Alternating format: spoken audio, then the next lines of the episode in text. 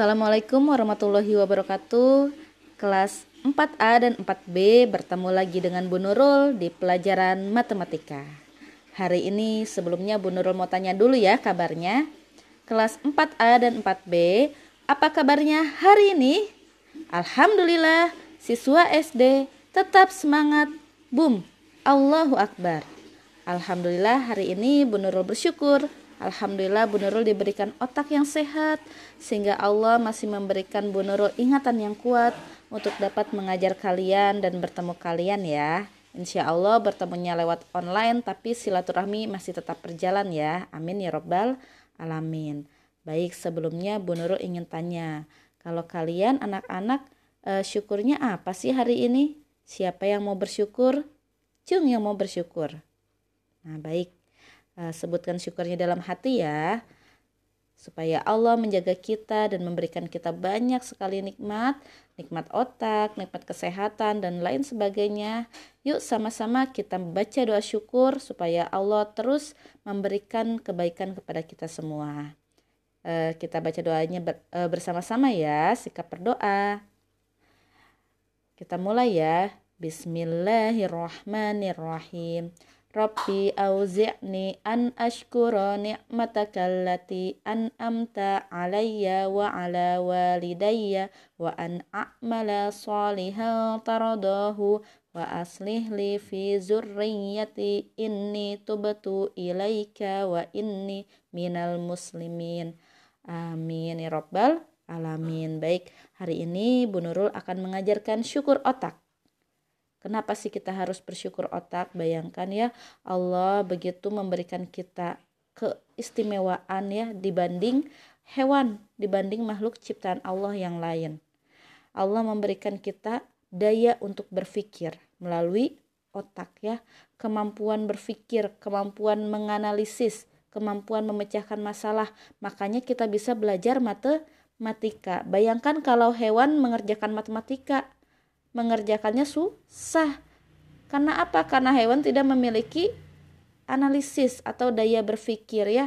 Maka dari itu kita harus bersyukur kita sangat sempurna Allah ciptakan sehingga kita bisa berpikir. Untuk apa kita berpikir? Untuk mendalami Al-Qur'an, untuk menjalankan perintah Allah. Karena banyak ya di Al-Qur'an tertulis bagi hamba yang berpikir ya. Jadi e, banyak sekali di Al-Qur'an tertulis ayat-ayatnya adalah untuk untuk hamba yang berpikir. Nah, oleh karena itu kita harus mengasah otak kita supaya apa? Supaya kita mampu membedakan mana yang baik dan buruk, mana yang benar dan salah dalam menjalankan aturan agama ya. Maka dari itu, Eh, kita harus bersyukur Allah menjaga otak kita tetap sehat. Salah satunya dengan cara apa? Secara spontan mengucap alhamdulillah ketika mendapat sesuatu. Jadi itu sudah eh, dalam diri kita sudah tertanam bahwa ketika mendapat sesuatu itu adalah nikmat dari Allah, maka kita harus mengucapkan alhamdulillah. Nah, selanjutnya karakter yang Bunurul ajarkan adalah karakter syasiah Islamiyah atau ahlak seorang muslim. Nah, bagaimana kita bisa berakhlak seorang muslim? Salah satunya adalah dengan memiliki pola hidup hemat. Sekarang eh, sudah tidak berangkat ke sekolah, berarti saatnya kalian menabung. Karena apa? Karena lumayan ya ketika kalian menabung eh, lama-lama insya Allah kalian bisa membeli sesuatu yang kalian inginkan dengan uang kalian sendiri itu ada kepuasan tersendiri tentunya daripada harus meminta-minta kepada orang tua dan orang tua juga akan bangga wah anak saya bisa membeli sesuatu dengan cara menabung atau anak saya bisa bersedekah dengan cara uangnya ditabung. Nah, insya Allah, maka dari itu, dari sekarang yuk kita gemar menabung setiap hari ya. Selanjutnya, Bu Nurul akan ajarkan mengenai materi menyederhanakan pecahan. Kemarin kita belajar pecahan senilai. Pecahan senilai itu adalah pembilang dan penyebut dibagi atau dikalikan bilangan yang sama. Sehingga hasilnya adalah senilai atau sama dengan pecahan sebelumnya.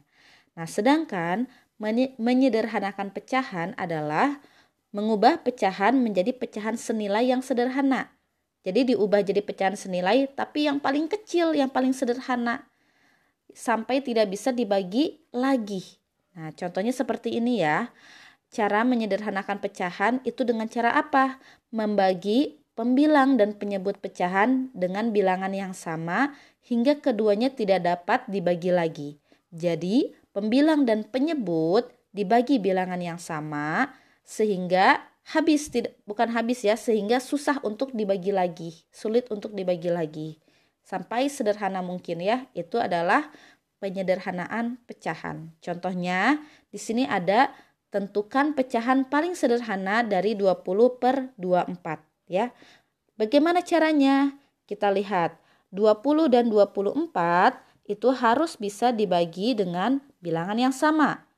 Kita bagi dua ya supaya bisa dibagi dengan bilangan yang sama. 20 dibagi dua hasilnya 10, 24 dibagi dua hasilnya 12. Jadi pembilang dan penyebut dibagi dua. Namun 10 per 12 ternyata masih bisa dibagi lagi. Karena belum sederhana, maka kita bagi lagi menjadi dibagi dua juga bilangannya. Ingat, dibaginya harus bilangan yang sama. Pembilang dan penyebut harus dibagi bilangan yang sama. 10 dibagi dua hasilnya 5. 12 dibagi dua hasilnya 6. Pembilang dan penyebut dibagi 2. Nah, 5 per 6 sudah tidak dapat dibagi lagi. Ya, sudah tidak dapat dibagi bilangan yang sama. Jadi, bentuk pecahan paling sederhana dari 20 per 24 adalah 5 per 6. Nah, sampai sini paham ya? Mudah-mudahan semuanya paham. Oke, selanjutnya ada contoh soal yang kedua. Tentukan pecahan paling sederhana dari 25 per 80. Bagaimana cara penyelesaiannya? 25 per 80 sama. Harus dibagi dengan bilangan yang sama. Jadi, penyebut, eh, pembilang dan penyebut dibagi 5. 25 dibagi 5 sama dengan 5. 80 dibagi 5 sama dengan 16. Pembilang dan penyebut dibagi 5 ya semuanya. Nah, di sini 5 per 16 sudah tidak dapat dibagi bilangan yang sama lagi.